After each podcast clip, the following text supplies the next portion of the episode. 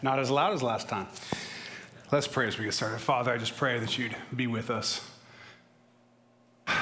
You are our King, Lord. We come in and we worship before you, Lord, and we go through, you know, the week, God, and you know how difficult it is in each person because you know each person so intimately what they dealt with this week, what they've dealt with this morning, what they're dealing with now. Lord, I pray that you would be with those who need your hand right now. All of us do, but we have those in the body who are sick, those in the body who are struggling, those who are dealing with issues related to uh, pregnancy, dealing with issues related to disease. Lord, those who can't be here today for different reasons, pray you be with them.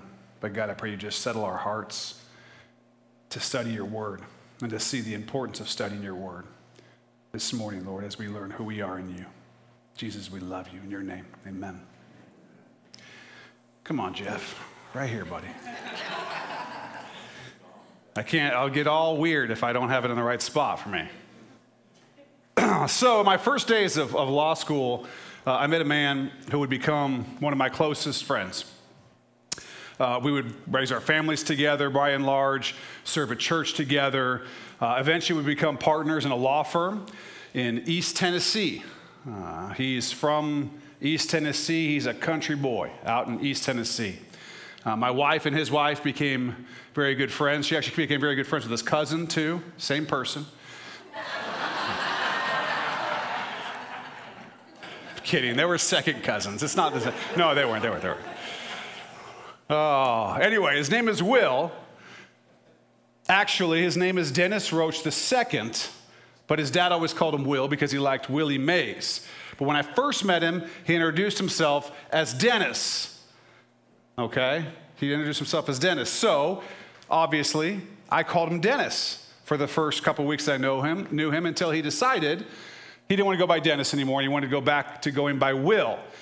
Uh, this is what he'd been going by his whole life. Uh, and so going by Dennis for a couple weeks wasn't working, but it also wasn't a random event. There's a reason I'm telling you this story. He's like, what are you talking about?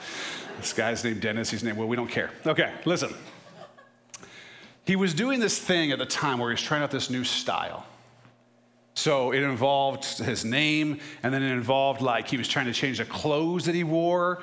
Like I think there was a cowboy hat and a belt buckle at one point involved, and like bolo tie, and you know he's just trying to do this thing. He wants to change his image. Wants to change his image because he's, I guess, because he's in law school now and he's going to become a liar, a lawyer, and he's going to. That one's just so easy, right? Um,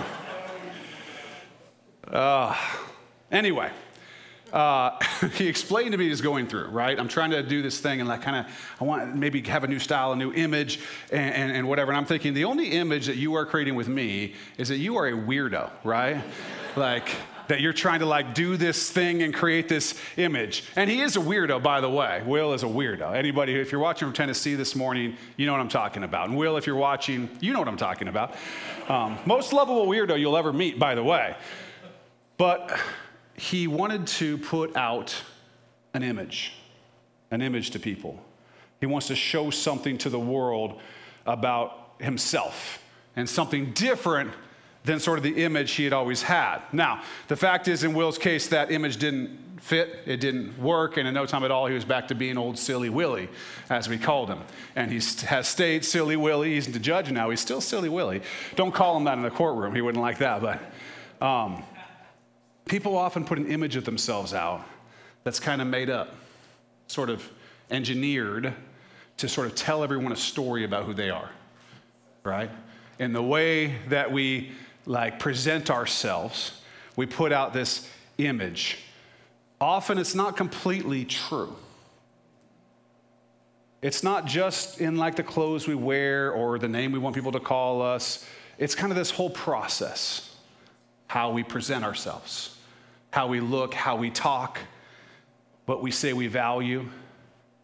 And for many people, it's just really an attempt to put their best face forward, right? Their best face forward because people want to be liked, they want to be appreciated, they want to be valued. Who doesn't want to be liked, appreciated, and valued? If you don't want that, that's weird. Most of us do want that, right? We're actually made to want that. We're made to want relationship and good relationship. We want to impress people at some level with our abilities or our uniqueness. We want what people would call a good image. Now, in and of itself, there's nothing wrong with that. Okay, there's nothing wrong with wanting to have a good image. In fact, you should want to have a good image. You should want it to be true, but you should want to have a good image. You should care at some level how you are being perceived by others because sometimes that's a way we show love to other people and courtesy in the way that we present ourselves. For instance, if you don't take a shower for a long time, the way you present yourself isn't a courtesy to other people. Glenn. And so I okay. had to get him. Had to get him. Had to get him. You take baths. Okay, well, that's a different issue we'll talk about. Um, I have, I'm going to, filter caught it. Filter caught it. I got a whole thing going on here. But uh, listen.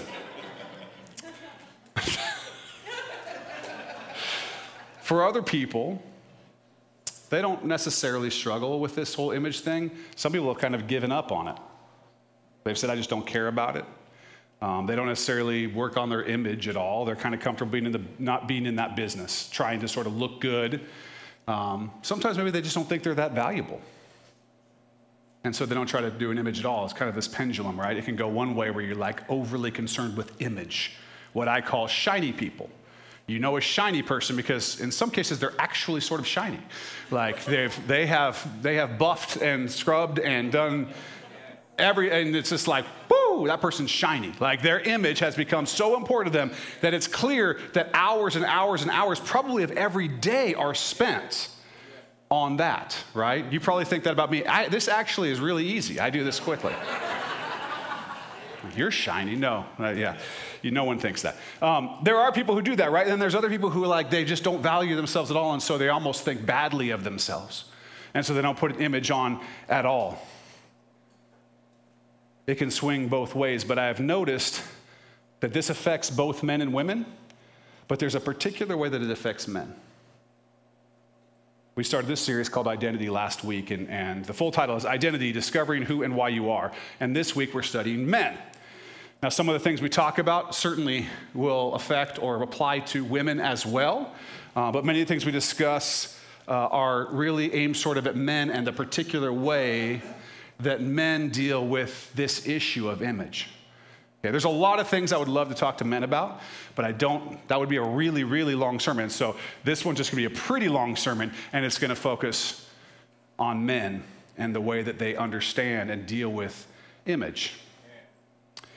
And if you're, a, if you're not a man, you're a woman or you're a young person that's not a man yet, um, this will maybe help you understand a little bit about the men in your life and maybe what some of the things they deal with. Lord willing, we're going to get your own study for women and our own study for children that have to do with your image and so on.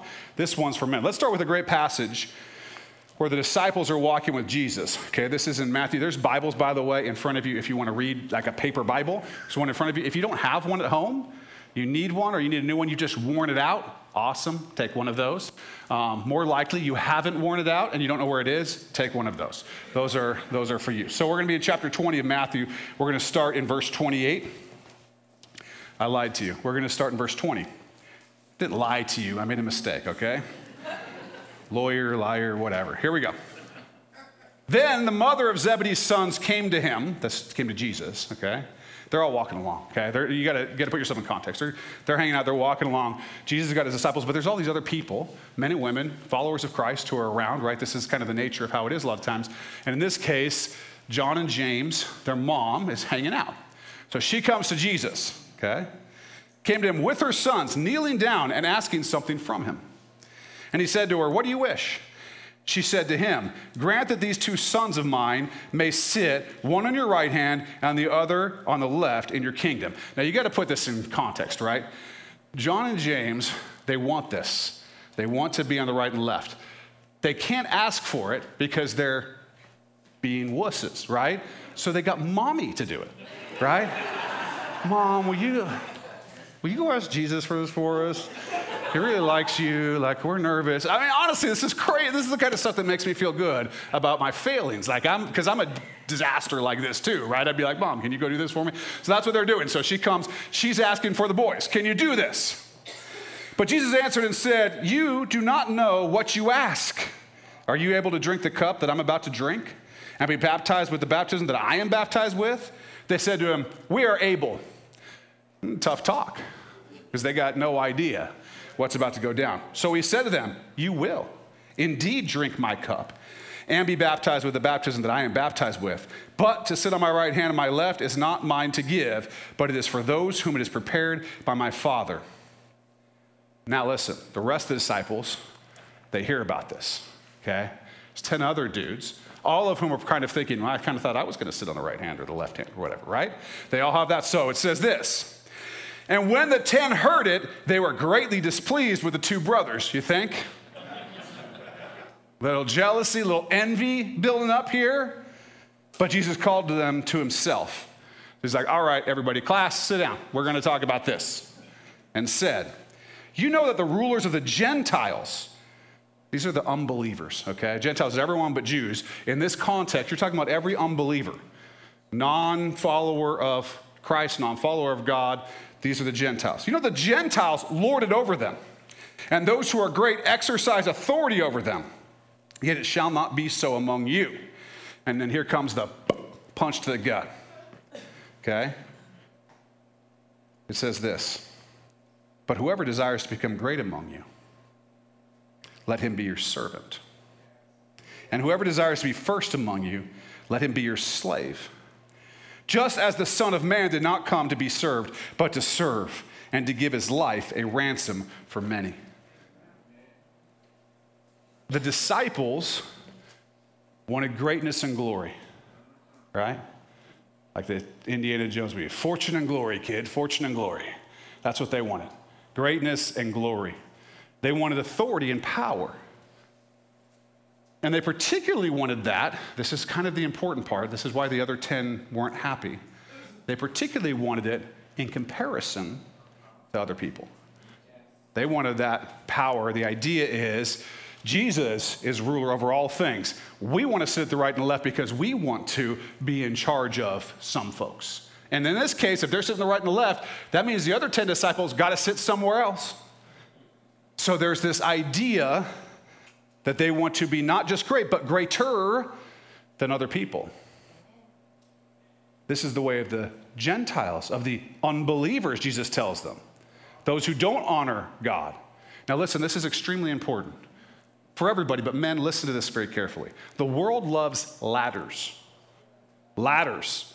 Most of you have probably used a ladder. It has a top and it's got a bottom, and there's a bunch of rungs in between, right? You step up on the ladder, and many people see the world and their place in it in terms of or as a ladder.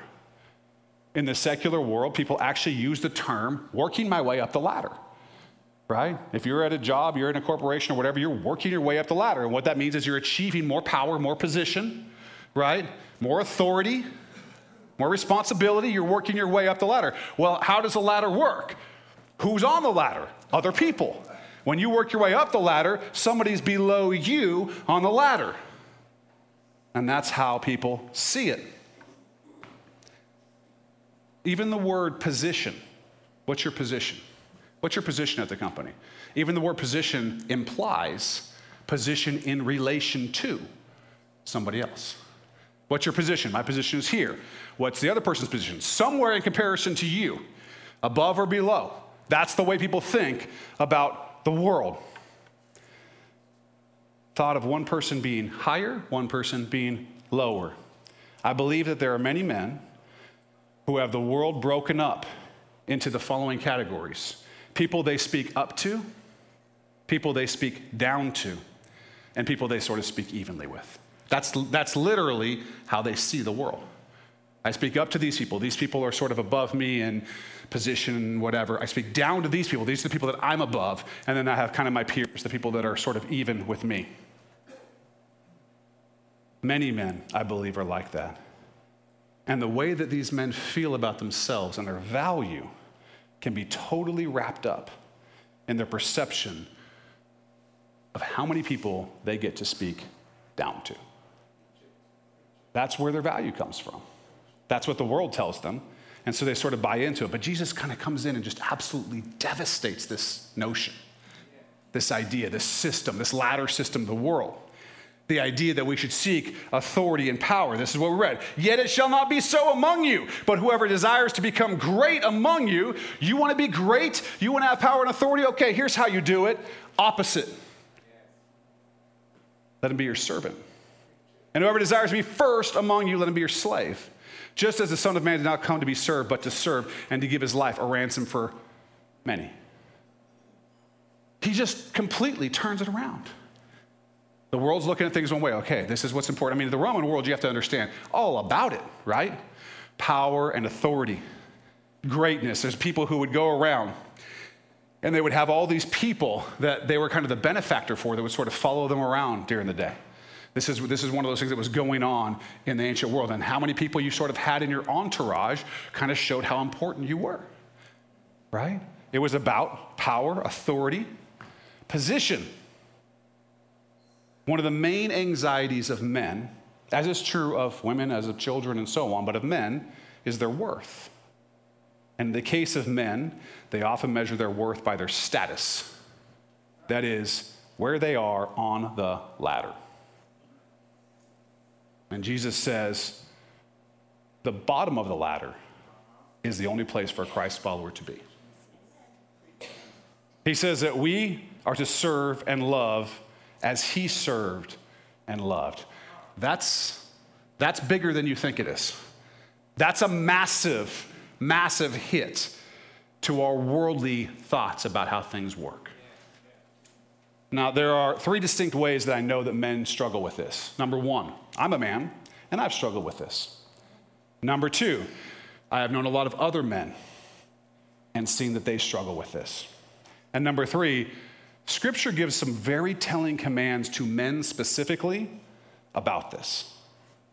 And so let's read uh, uh, just this verse that kind of applies to some other things but if you take it and look at it and study it you can see the application here this is ephesians 5.25 it says husbands love your wives just as christ also loved the church and gave himself for her now this is a man this is a command to men specifically because husbands are men by definition okay? You can only be a husband if you're a man, okay?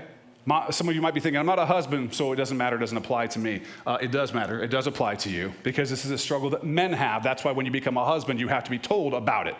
See, the things in the Bible are there because it's the Word of God and we need to learn it and know it and grow in it.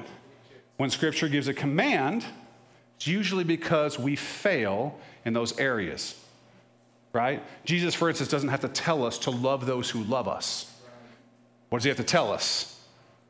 Because we already love those who love us. Luke 6, 32 36. But if you love those who love you, what credit is that to you?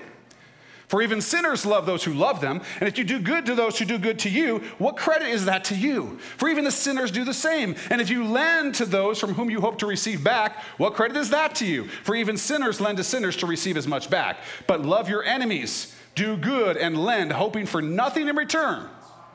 And your reward will be great, and you'll be sons of the Most High, for he is kind to the unthankful and evil. Therefore, be merciful, just as your Father is also is merciful. Scripture doesn't have to teach us the things that we already do. Hey, love the people who already love you. Like the people who already like you. That doesn't have to say that. Why? You're going to do that. What does it have to say? It has to teach us the things that are difficult things we don't want to do, the things that in worldliness we don't naturally do. Those are the things he has to teach us. So, James and John don't need a scripture verse telling them to ask for a position of honor. They already wanted to do that. They went and got mommy and they did it, right? They needed Jesus Christ to tell them to be humble and to be a servant because that was not their natural inclination. Husbands don't need a verse to tell them to treat their wives selfishly. They've been doing that for a long time. They seem to be quite good at it. As a husband, I understand that very well. What they need is a verse to tell them to love their wives. We are being told in the scripture as men, as husbands, to be like Christ to the church. And that can only be done in humility and in the power of the Holy Spirit. and it is pure, loving service. The Son of Man did not come to be served, but to serve and to give his life a ransom for many. Men, you're not normally, out of the normal way that the world works, going to give your life for your wife as Christ gave his life for the church. You're not normally going to love your wife. Some people say, hang on a second, wait a second. I would take a bullet for my wife. And I do love my wife. She's really nice to me. I want you to listen carefully. Taking a bullet for your wife and going to be with Jesus is way easier than taking out the trash with a smile on your face for 50 years of marriage. It is. It is. Yeah, you probably would. I'm guessing most of you would jump in front of that bullet, feel like that was the right thing to do in that moment. But loving service, day after day, week after week, month after month, year after year, serving this woman in love as Christ loved and served the church, that's hard. That's hard. Saying you love your wife when she's nice to you is not loving your wife in service. Loving your wife in service is loving your wife when she's not so nice, when she's wronging you, when she's doing things that really make you upset. Now, this has never happened in my marriage, but some of you I've counseled. And I know that that's the way it is, but that's what loving your wife looks like. It's easy to love those who love you. It's hard to love when it's hard to love. Christ and the church, Christ and the church. You've got to think about that. What has he done for the church? What has the church been like to Christ, and what has Christ been like to the church? Well, the church has not always been nice. We've done all kinds of things that make us quite unlikable.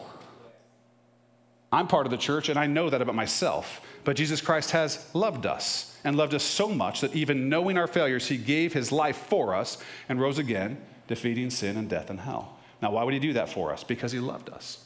That's the kind of love. The kind of love that when you're not likable, you're still serving, humbling yourself.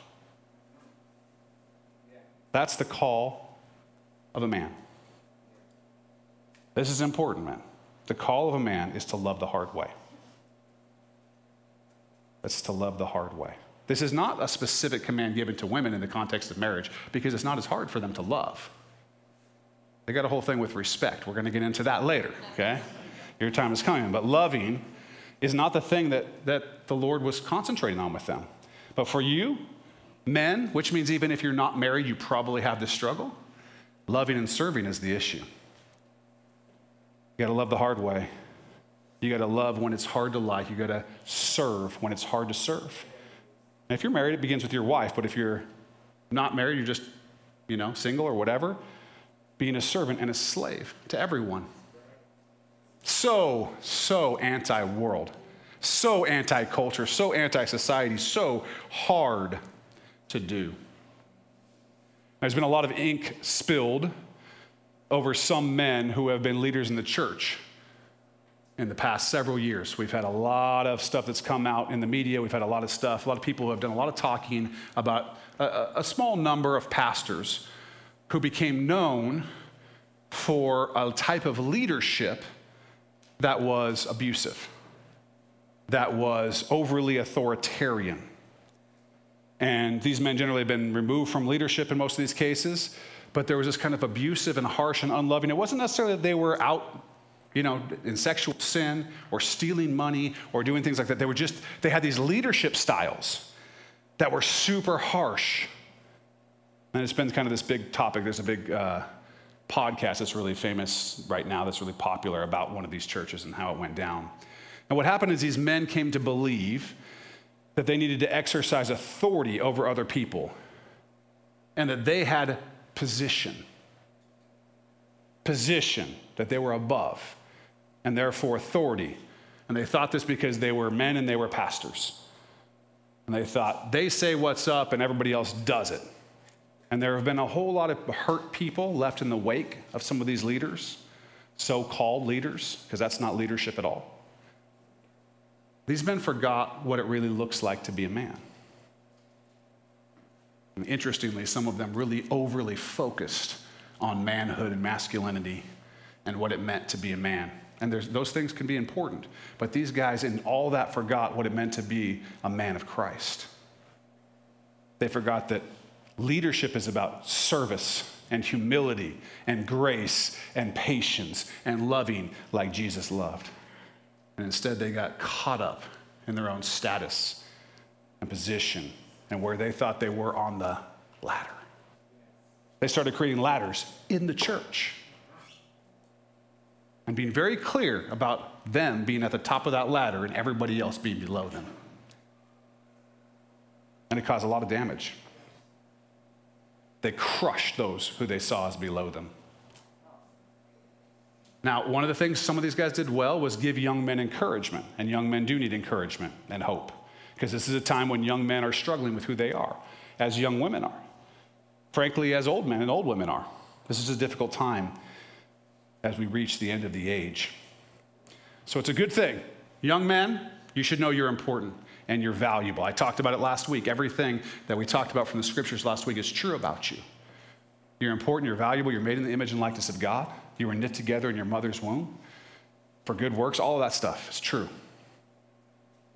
But you are not more important than the people sitting next to you. And you wreck the ship if you're the kind of leader that begins to lord authority like the unbelieving Gentiles and demean the value of others. And those others often were anyone that didn't agree with them and most women. That's who they demeaned, that's who they harmed.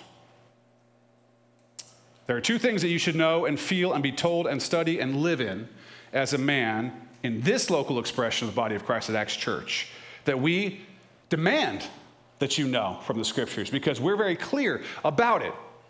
One, you are important, you are valuable, and there is a real and serious plan for your life that is of eternal importance and value. Number two, that first statement is true about every other man, woman, and child in the body of Christ, not just you. Not just you. Galatians 3 26 through 29. For you are all sons of God through faith in Christ Jesus.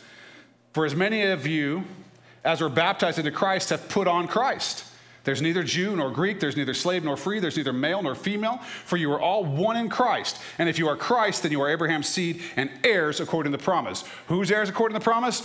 Every Christ follower. You're all heirs according to the promise. All of us, men, women, and children who are Jesus Christ, are heirs according to the promise. There's no high or low, there is no ladder of value. It does not exist. We do have different callings. Different callings as individuals, different callings as men and women. One of the callings for men that we're focusing on is to be humble servants of all. Humble servants of all. Romans 12, 3 through 5. For I say through the grace given to me, to everyone who is among you, not to think of himself more highly than he ought to think, but to think soberly, as God has dealt to each one a measure of faith. For as we have many members in one body, but all the members do not have the same function, so we, being many, are one body in Christ and individually members of one another. Do not think of yourself more highly than you ought. Now, there's a counter to that too. Don't think of yourself more lowly than you ought. Think soberly, righteously, understand who you are. We studied last week how valuable you are. That's all true. How much God thinks about you. He's thought more thoughts about you than all the people in this room have ever thought in their life about anything. He is super into you and his relationship with you. You are, you are very important. So important that he died for you and rose again and is willing to let you call him Lord. That's pretty amazing. How special we are that he thought about us before the world is made. How he knit us together in our mother's womb. That's all special. He's given you valuable gifts, talents, and ability, and they're good gifts. But they do not make you higher than others. And the call, the call is not to separate yourself from your brothers and sisters on some kind of a ladder. The call is to lower yourself. If there's any kind of a ladder, it's the one that you're constantly going lower on, constantly finding new ways to serve, to humble yourself. Fitting into his body, his church, to do the work of his kingdom as humble servants. Now, the world thinks Being a man is all about physical and mental strength. I was reading a survey talking about how many guys are concerned about kind of faking that they have a lot of physical and mental strength because they believe that that's what other people think makes them masculine. Because the world is very worked up about those things. And there's nothing wrong with having physical and mental strength. But being tough and achieving status and power are not what the scripture is saying is what being a man is about. Jesus tells us that the real strength is in humility and service. James 4:10, humble yourselves in the sight of the Lord, and he will lift you up. You don't lift yourself up. He lifts you up. If you try to lift yourself up, he resists the proud, gives grace to the humble. And yet the world's going to tell you to lift yourself up. Some people hear this and they think, man, this sounds weak. Doesn't sound very manly at all. To be a servant, to be humble. You're right. It doesn't sound manly at all to the world.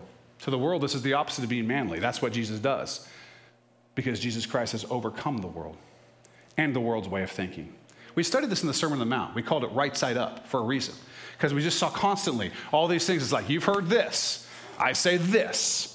You look at it this way. I'm telling you it's this way. You want to love your friends and hate your enemies. I'm telling you, love your enemies. It was just over and over and over. So, if the world has an idea of what it means to be a man, I can tell you almost certainly the Christ idea is going to be something that looks like the opposite of it.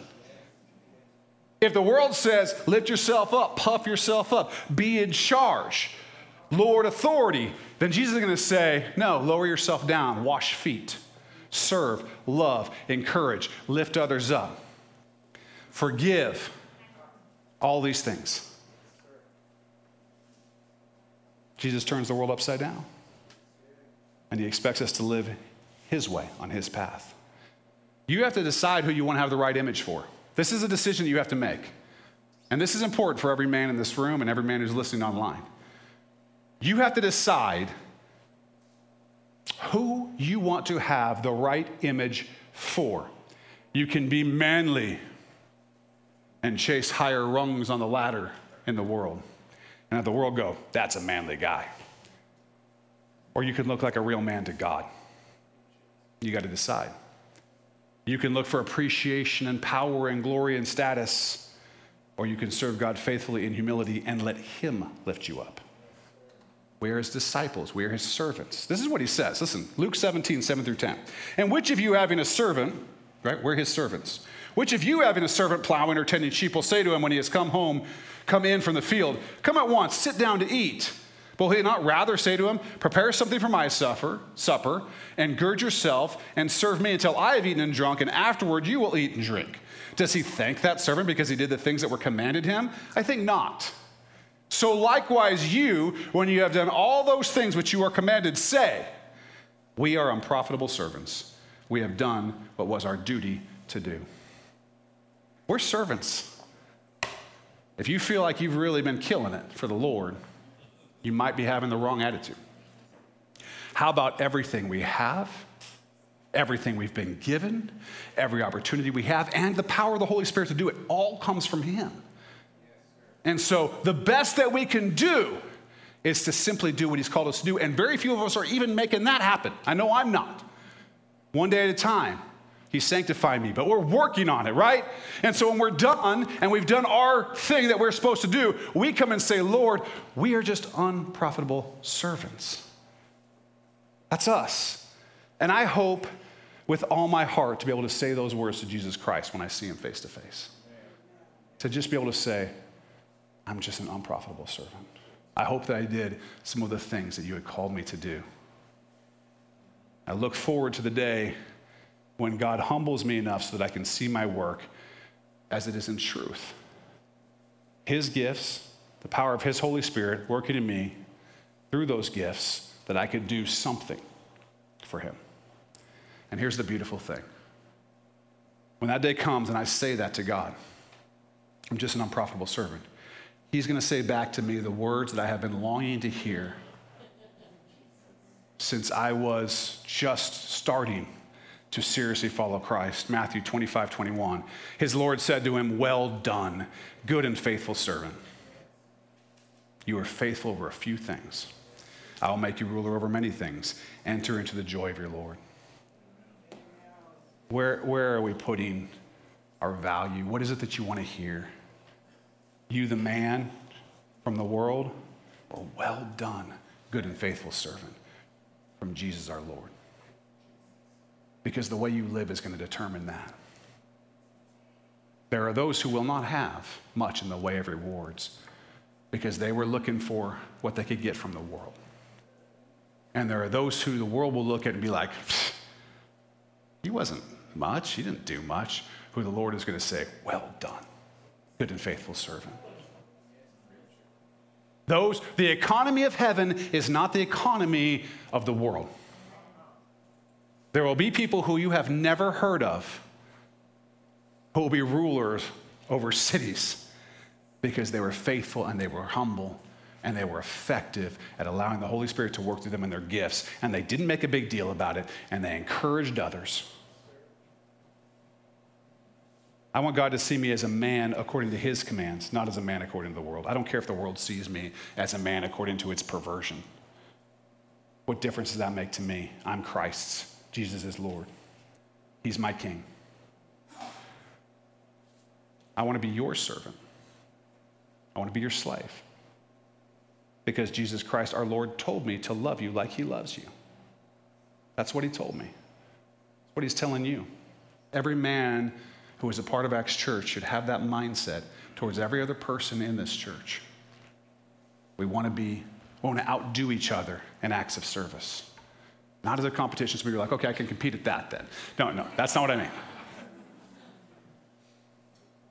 When I face Jesus Christ our Lord after being a pastor and an elder in his body in his church, there had better be women and men and children, all who are his children, all Christ followers who I have been a part of their life, who can say that they were served and honored and encouraged and lifted up and loved.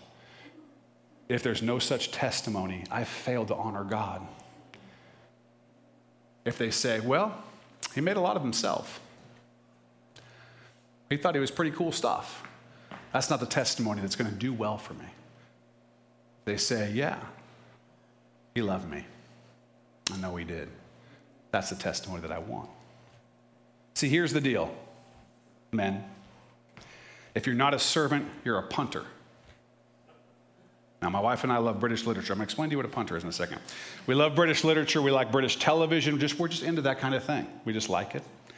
The British do some pretty good stuff. And one use of the word punter, there are several uses of the word punter. Punta in Britain is a buyer, a shopper, okay? A purchaser, a consumer. If you are not a servant of people, you are a punter of people. A buyer, a consumer, a user. The last thing any Christ follower should be is a punter. And man, this starts with us. Apparently, we have to be specifically warned, especially as husbands, as you saw earlier, to love. Now, here's the thing you can't love someone, not with that kind of 1 Corinthians 13 type of love. If you get a chance to read that, you want to know what love looks like, read 1 Corinthians 13. You can't love with that kind of love and be a punter. There's no way to read about God's love for us in Christ and describe Him as a user. He doesn't use us, He serves us, He loves us, He gives us everything His own Son, His life. I mean, imagine it. He came and became a human being. Why would He do it? He's God for you. There's nothing consuming you, purchasing in that way. The only thing He purchased was our souls and our salvation with His blood. We're looking sometimes to use people for ourselves. Punter is only looking for what he can get out of someone. He may give something, a little something, but only to get something. He'll show affection and kindness to his wife or his friends or his boss or whoever, as long as they're giving him what he wants. But when they offend him, or he starts to see them as less valuable or whatever, he goes on to the next purchase. That's how simple it is. And we treat people like this too often. There's too much of this in our lives. For men, the most obvious example, like the, like the extreme end example, is a sexual example. It's pornography. The ultimate punter is the porn addict. He literally consumes the image and images of the bodies of women so that he can gratify himself. It's the ultimate like using, right? In that moment, that person cares nothing for the fact that they're people made in the image and likeness of God, cares nothing that they are valuable and important. In that moment, he doesn't care that they're someone's sister, mother, daughter, possibly someone's wife. He only cares about his own lust. It's the ultimate like using somebody else. Sexual sin is one of those places where we consume people. It's just one example, though. There's lots of others. If you lie to your wife, your friend, your boss, you're using them. You're a punter. You're treating them like they're less valuable than you and don't deserve the truth. You're dishonoring them and you're dishonoring God who made them in his image and likeness. And then have integrity. Have real integrity. People are tired of you lying to them. They're tired of it. When you're lazy or apathetic or undependable, you're using people. You're a punter. Can't be dependent on. Won't, won't step up to do what needs to be done. Enough with the video games and the laziness. Put some time into serving other people. This is what we're called to do. I didn't say it was easy. I've never said it was easy. Christ is constantly calling us this stuff. People are like, what? Eat your flesh, drink your blood, what? You know, love my enemies, what? Carry my cross. People are leaving, right? It was like, where's the free bread? That was the good stuff. Can you give us more of the free bread? And he's like, No, I'll tell you what. I don't have a place to lay my head, but if you want to follow me, it looks like this. And in this case, it looks like service, humility, love. For those of you who are married, start loving your wife and your family in such a way that they can see a change, that you're more like Christ to them, who gave himself up for the church. You're not married, just start loving the people in your life and serving the people in your life and humbling yourself to the people in your life. Stop trying to look better than other people. Stop trying to put yourself above other people. Think about how you can lift them up. Don't envy when you hear something good happen for your buddy, don't start thinking about how that affects you or how that makes you feel bad that you haven't done that thing. Instead, praise that person, encourage that person, serve that person. Let God lift you up. Don't worry about it. Your value isn't in that. Your value is not in what you do or where you stand on any ladder. That's nonsense. That's a satanic thing. He's the one who wanted to be on the ladder. That's not for you, Christ follower. Instead, be humble and serve, and Christ will work in your life and God will lift you up. That's who you need to be, and your image needs to be in it. Ephesians 2:10. For we are his workmanship created in Christ Jesus for good works, which God prepared beforehand that we should walk in them. That's it. Hard to do, but simple to understand.